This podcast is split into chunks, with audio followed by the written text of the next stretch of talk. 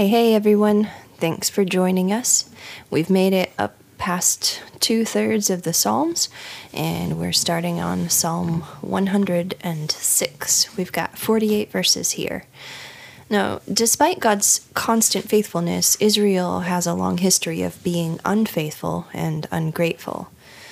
This anonymously written psalm is a confessional one for Israel's rebellions. It's a similar confession to one found in Nehemiah 9. Verses 1 through 5. Praise the Lord. Oh, give thanks to the Lord, for he is good, for his loving kindness is everlasting. Who can speak of the mighty deeds of the Lord, or can show forth all his praise? How blessed are those who keep justice, who practice righteousness at all times.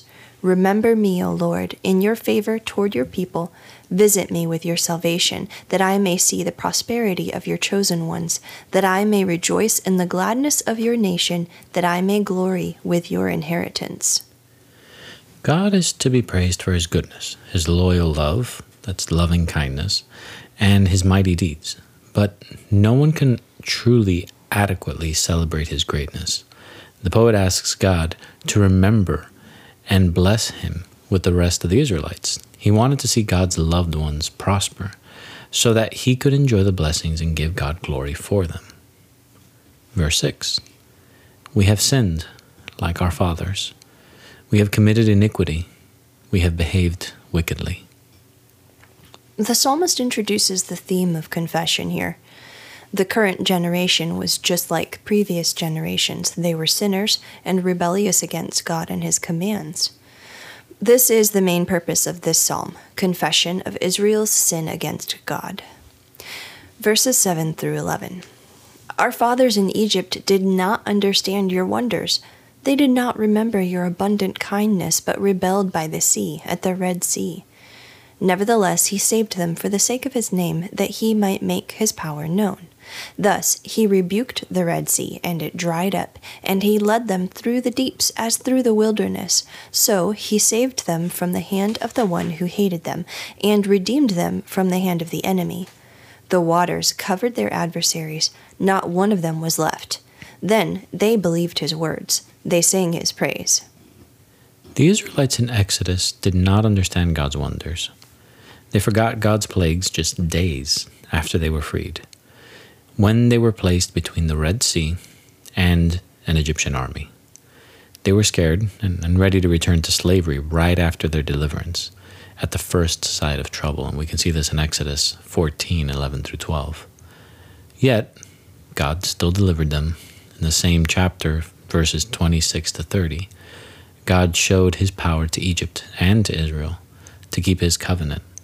The sea parted and the ground dried up for the Israelites to cross, and it dropped on the Egyptians, killing them all, all the army. God redeemed them, He bought them, and Israel sang praises to God. We see this in Exodus 15, the very next chapter. Verses 13 to 15. They quickly forgot His works. They did not wait for His counsel but craved intensely in the wickedness, and tempted God in the desert. So he gave them their request. But sent a wasting disease among them. Unfortunately, this praise and confidence did not last. They quickly forgot God's acts and began to crave and demand meat, so they complained. Exodus 15:22, 16:2, and 17:2. God granted their request, which resulted in disease and death. You see that in Numbers 11:4. Verses 16 to 18. When they became envious of Moses in the camp, and of Aaron, the Holy One of the Lord, the earth opened and swallowed up Dathan and engulfed the company of Abiram, and a fire blazed up in their company. The flame consumed the wicked. The people also complained in envy about Moses. So God destroyed Dathan, Korah, Abiram, and all their company. We see that in Numbers 16, the chapter, and, and also in chapter 26, verse 9. Through fire and by opening the ground beneath them, the ground basically swallowed them up. Aaron is called the Holy One of the Lord because he was set apart as the high priest of Israel, not because he was especially holy. And we see that throughout his life, and we will see it as we go through history. Verses 19 to 22. They made a calf in Horeb and worshipped a molten image. Thus they exchanged their glory for the image of an ox that eats grass. They forgot God, their Savior, who had done great things in Egypt, wonders in the land of Ham, and awesome things by the Red Sea. At Horeb, or Mount Sinai, Israel traded the worship of God for the worship of a golden calf. They forgot God, even though it had been less than a year since God had freed them from Egypt. God Himself commanded them not to worship other gods or make false images. They had all been terrified at His words, and yet they still rebelled in Exodus 19 and 20. Sometimes it's easy for me to think okay, how can you go from worshiping the Almighty God to worshiping this little golden calf that you made yourself? That's so silly. I would never do something like that. And then I go through my day and I realize that, oh, you know, this didn't happen right or that didn't happen in my life. And I get frustrated and I'm unhappy. And basically, what I've done is the exact same thing. I was depending on such and such circumstance to fulfill me or make me happy. Well, that's my golden calf. Instead of focusing on the Lord and worshiping Him, I was focusing on this thing and not having it meant I was unhappy. So I know personally I'm not that different from the Israelites, but it's helpful to see them portrayed here in this way just to kind of give us uh, something to think about. Verse 23 Therefore, he said that he would destroy them had not Moses, his chosen one, stood in the breach before him to turn away his wrath from destroying them. After this incident, God was ready to wipe Israel out and start anew with Moses. But Moses pleaded for the people of Israel, and God did not destroy them. We see that in Exodus 32. Moses served to stand in the breach between God's anger and the people's sin. Idolatry, by its very nature, denies the God of salvation. It denies that God really did save them by looking to something else, to anything else. It also denies the God who reveals himself. God has given us enough knowledge to know who he is, so that we can worship him with our hearts, minds, and will. Idolatry ignores all that and goes to something else. Now, why is this important? We, I can echo what my wife said. Um, we sometimes think, and we'll see that so much more when we dive through Exodus and Numbers and Deuteronomy. Man, these people are awful. Um, and we forget that we're, we're exactly the same. We are in so many different ways. We chase money, we waste our time on things that we shouldn't be wasting, but, but we can let this be a warning to us that we do not want to be a bitter taste to our Lord. We want to be sweet. Um, to Him, we want to be a sweet smelling incense uh, because he's worthy of it. So it's a call for us to be faithful to him. They serve as an example of what we're called not to do. Now, that's not the only thing they're doing, but we can use them as an example. Verses 24 to 27. Then they despised the pleasant land. They did not believe in his word, but grumbled in their tents. They did not listen to the voice of the Lord. Therefore he swore to them that he would cast them out in the wilderness, and that he would cast their seed among the nations and scatter them in the lands. They grumbled against God, this time about the land he was providing. They didn't believe in his promise to give them the land, and they were scared to even enter the land. This fear was due to a bad report from 10 of the 12 spies that went into Canaan. So, God cursed them with wanderings and death in the desert. Yes, you can read about that in more detail in Numbers 14, verses 26 to 35. And back to our psalm, verses 28 to 31. They joined themselves also to Baal Peor and ate sacrifices offered to the dead. Thus they provoked him to anger with their deeds, and the plague broke out among them. Then Phinehas stood up and interposed, and so the plague was stayed, and it was reckoned to him for righteousness to all generations forever. At Baal Peor, it's a city, they sinned yet again. They committed idolatry with a Moabite god. The Moabite god's name was Chemosh. And a plague broke out in Israel as punishment. This continued until Phinehas stopped the plague by killing some of the guilty participants. And we'll see this in Numbers 25. He was rewarded with the priesthood of Israel, meaning a lineage that would that would stay in that priesthood. 32 and 33. They also provoked him to wrath at the waters of Meribah, so that it went hard with Moses on their account, because they were rebellious against his spirit. He spoke rashly with his lips. We see they also complained for water and led Moses to lose patience with them.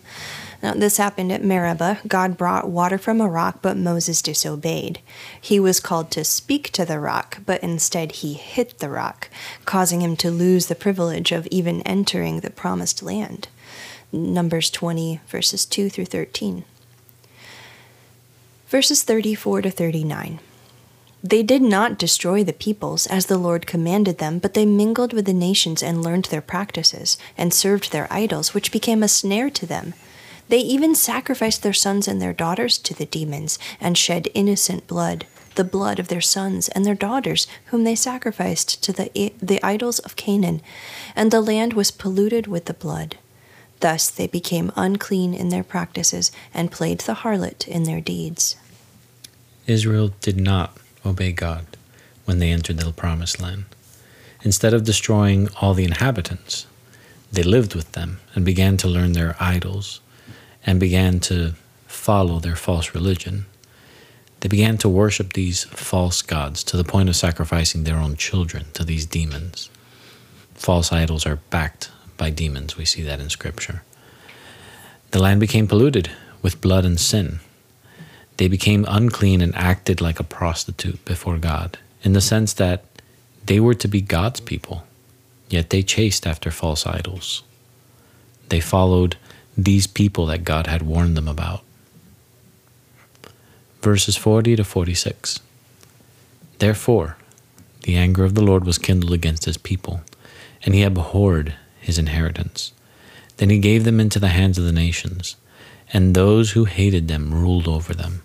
Their enemies also oppressed them, and they were subdued under their power. Many times he would deliver them.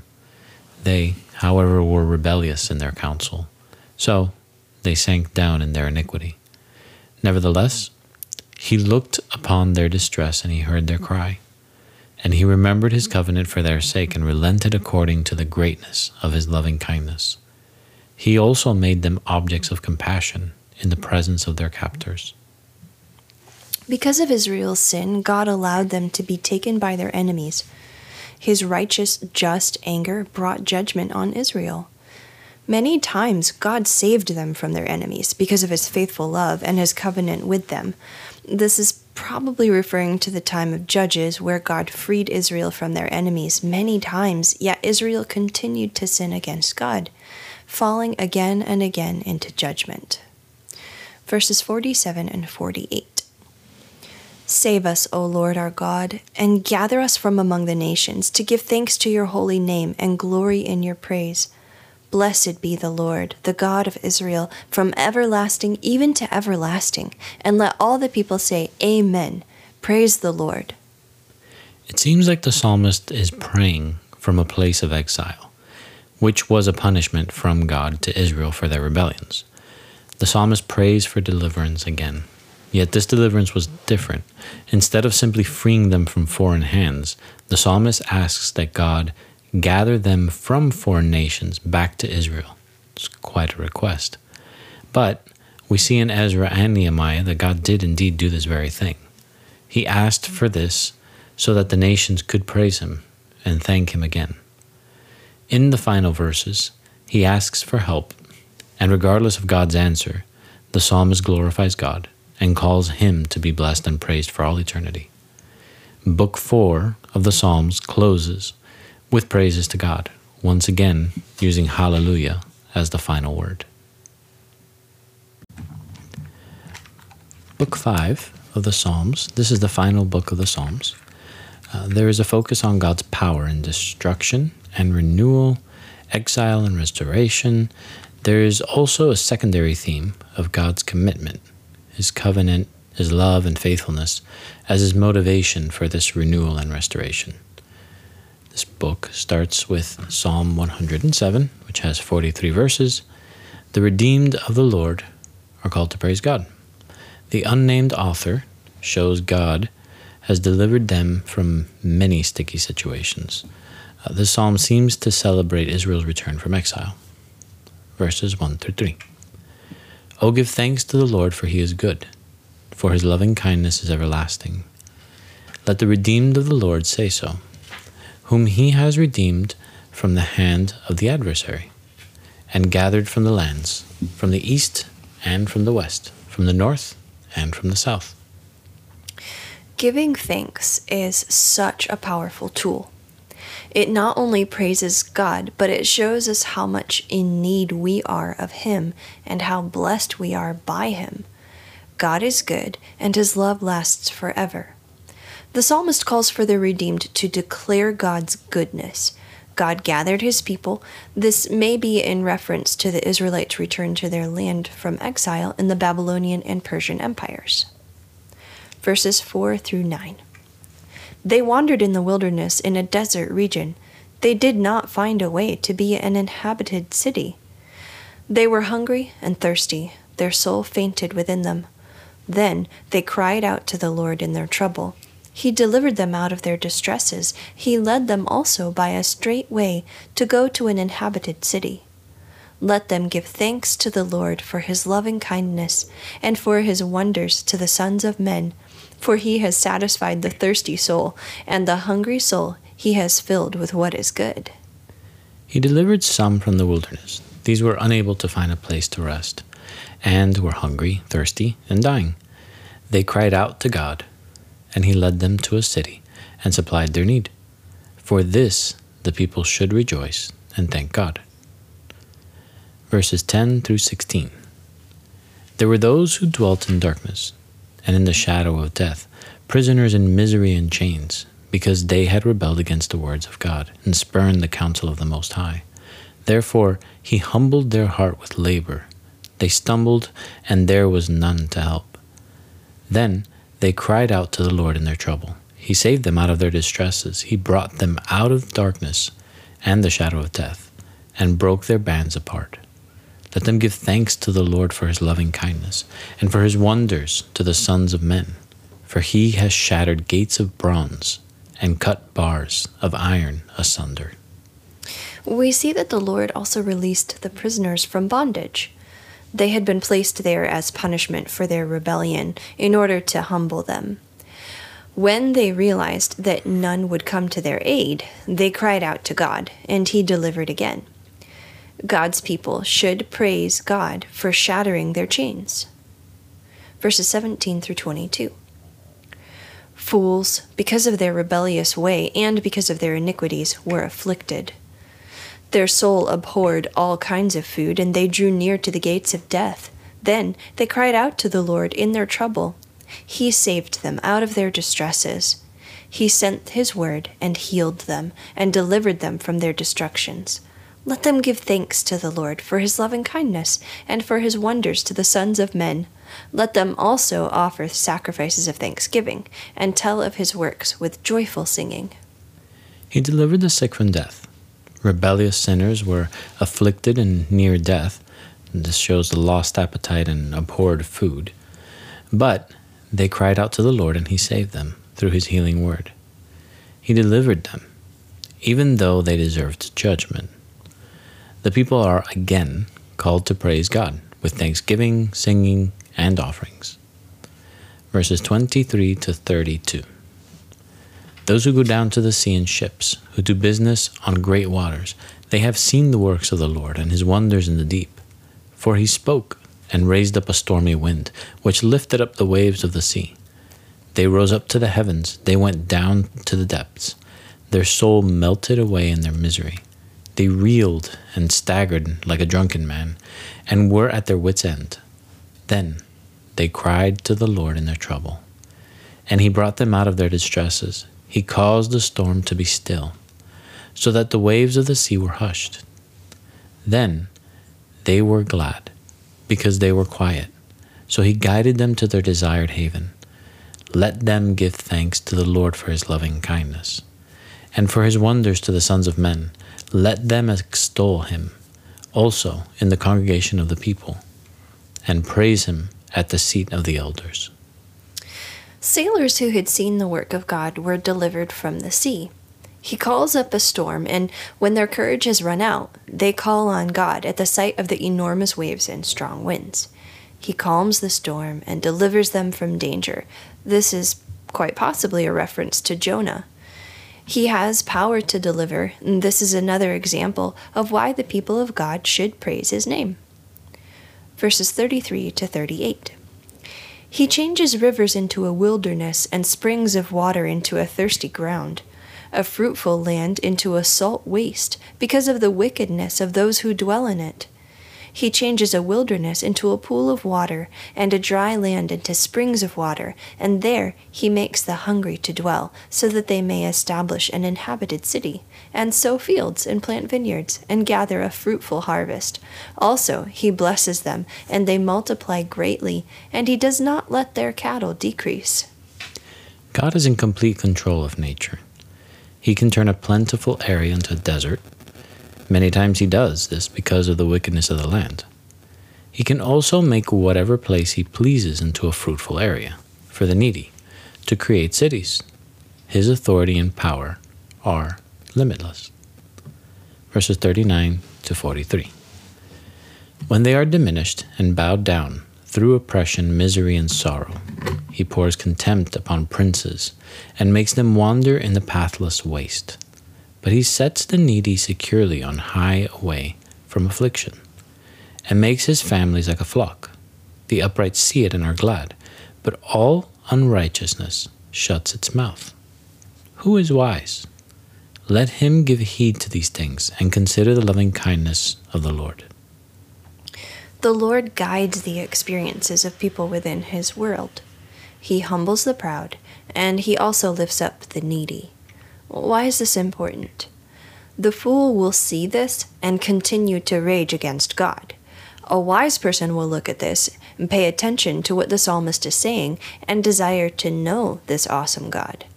They should consider the grand, loyal love of the Lord toward humanity. He is a majestic and awesome God, worthy of all of our praise forever. Moving on to Psalm 108. We have 13 verses in the psalm, and the title is A Song, a Psalm of David. So we see David wrote this psalm. It's a song of triumph, a song praising the Lord's love for his people. The psalmist expects all God's enemies to be destroyed by their own traps and plans. He also prays for divine leadership in his time as leader.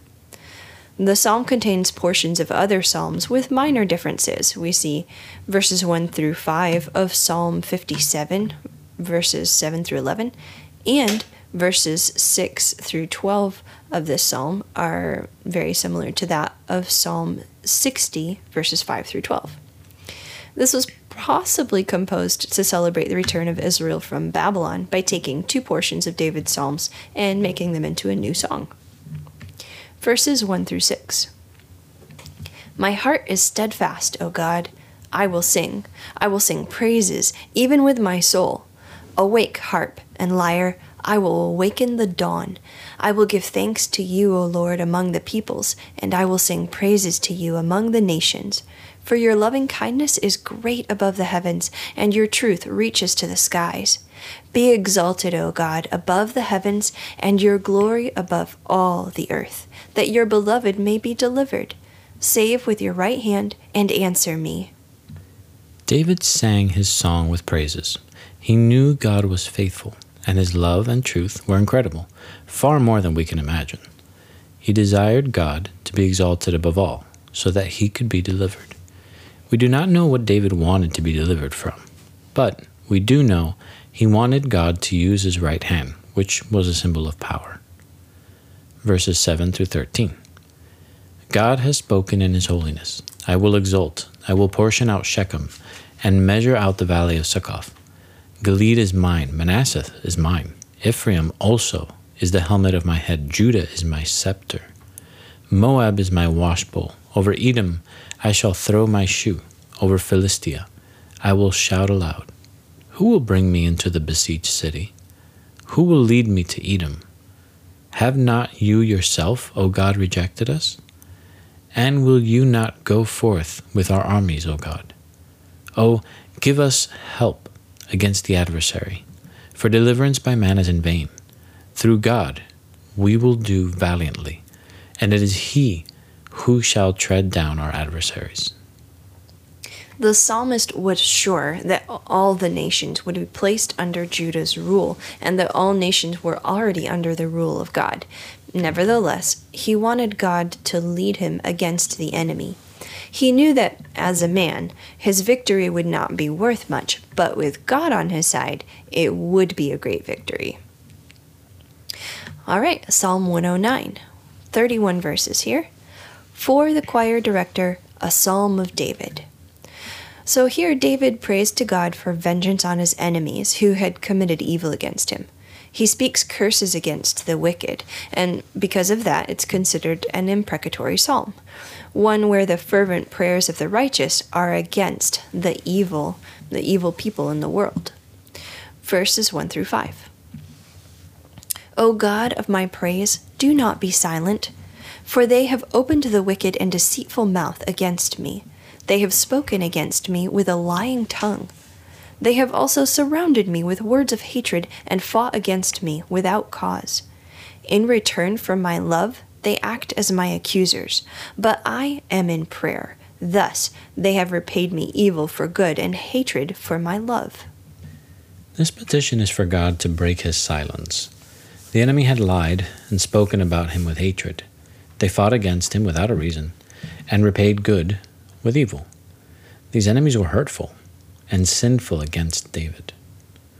Verses 9 to 14. Appoint a wicked man over him, and let an accuser stand at his right hand.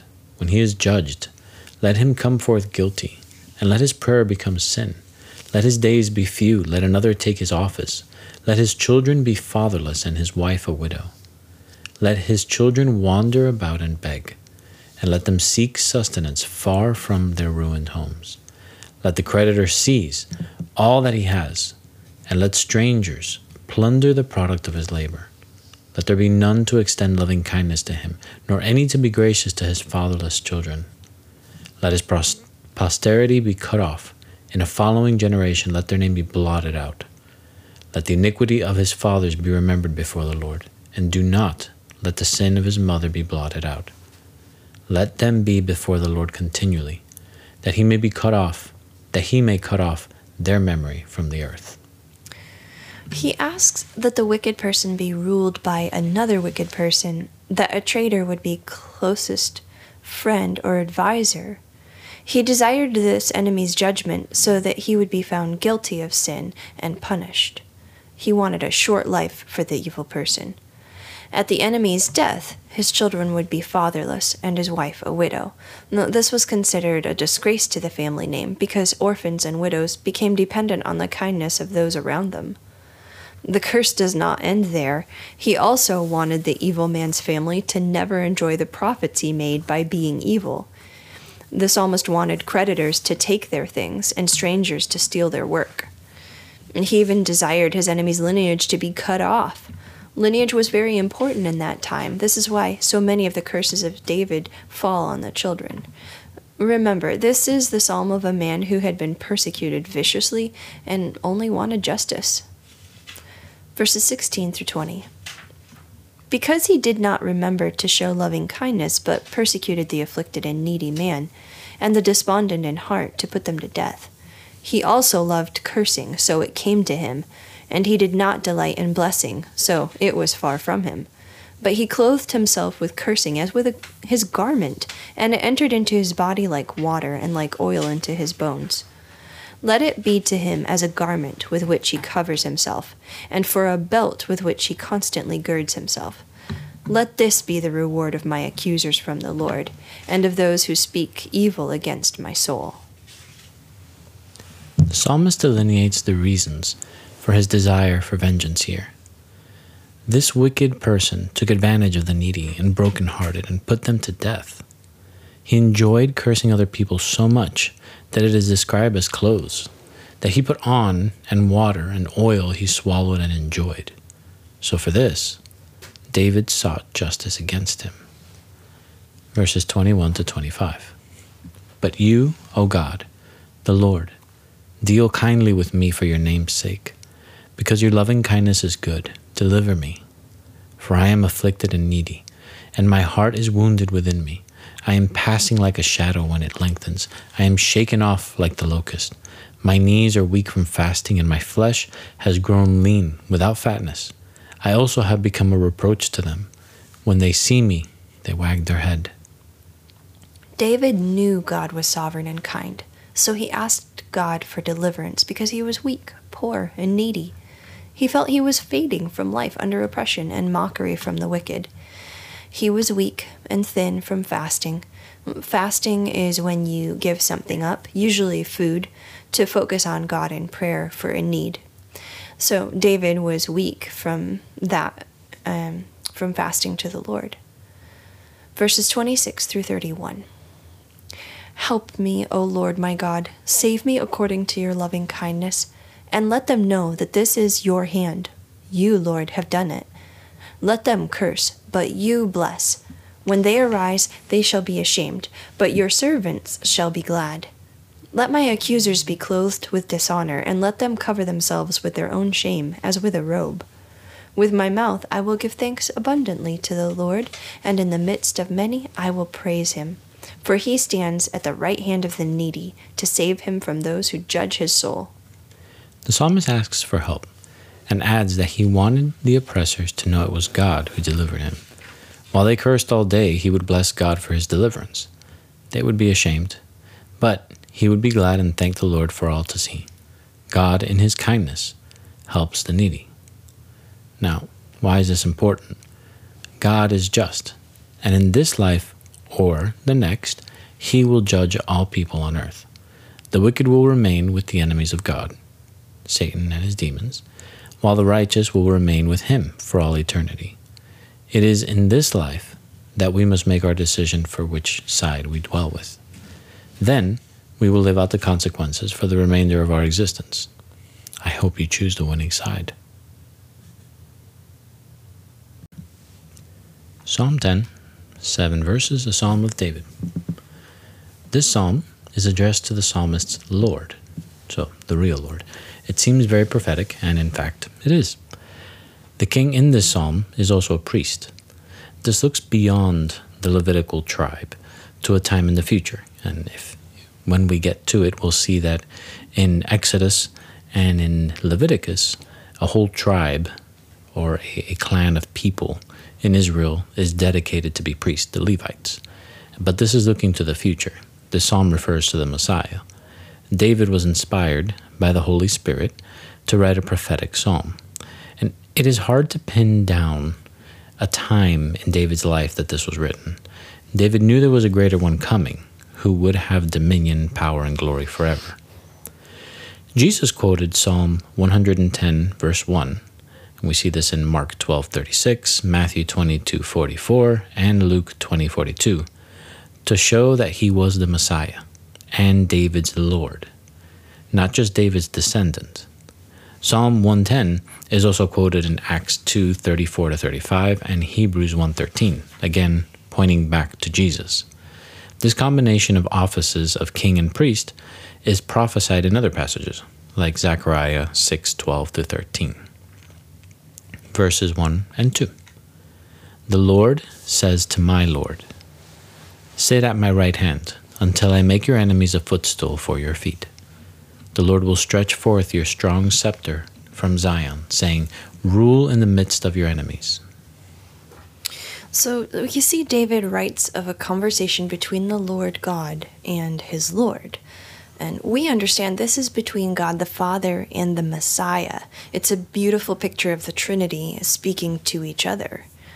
The Messiah would be seated at God's right hand, which signified his power and prestige, and his enemies would be conquered and made like a footstool. This is a strong image describing complete subjugation of an enemy. He would rule from Jerusalem, that's the scepter from Zion, even over the enemy. Verse 3 Your people will volunteer freely in the day of your power. And holy array, from the womb of the dawn, your youth are to you as the dew.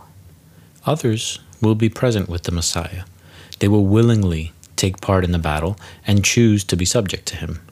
These would be holy, and like the dew, which could refer to their many numbers or their sudden appearance, or even the time of their appearance, like early morning type.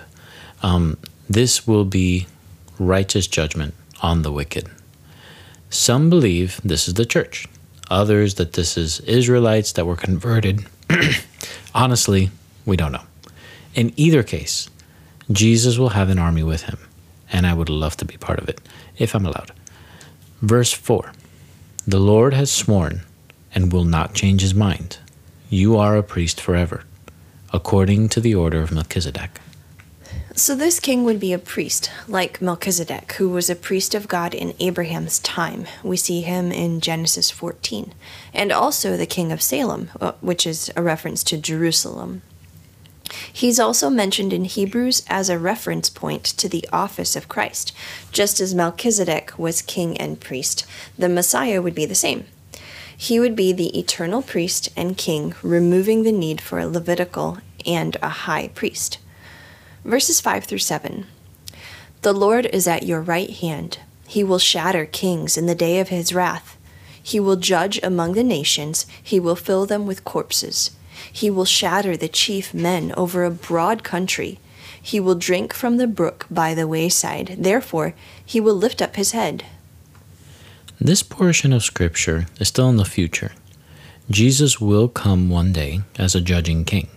He will come in power, and it will be a complete victory for him. He will shatter any attempts at fighting and judge all the nations according to his laws.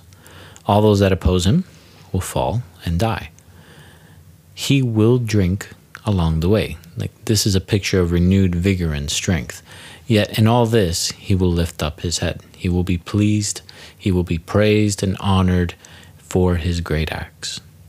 Our Lord is great and worthy of honor and glory. He has mended the broken priestly system and will soon come to earth to rule forever. This is an exciting prophecy. Are you ready for this? Thank you for joining us. Uh, we hope that we stay connected to you. Uh, again, if you want to connect with us with any questions or any comments for thethirstysoul.com, you can click the contact us, and we are monitoring that as often as we can. Thank you.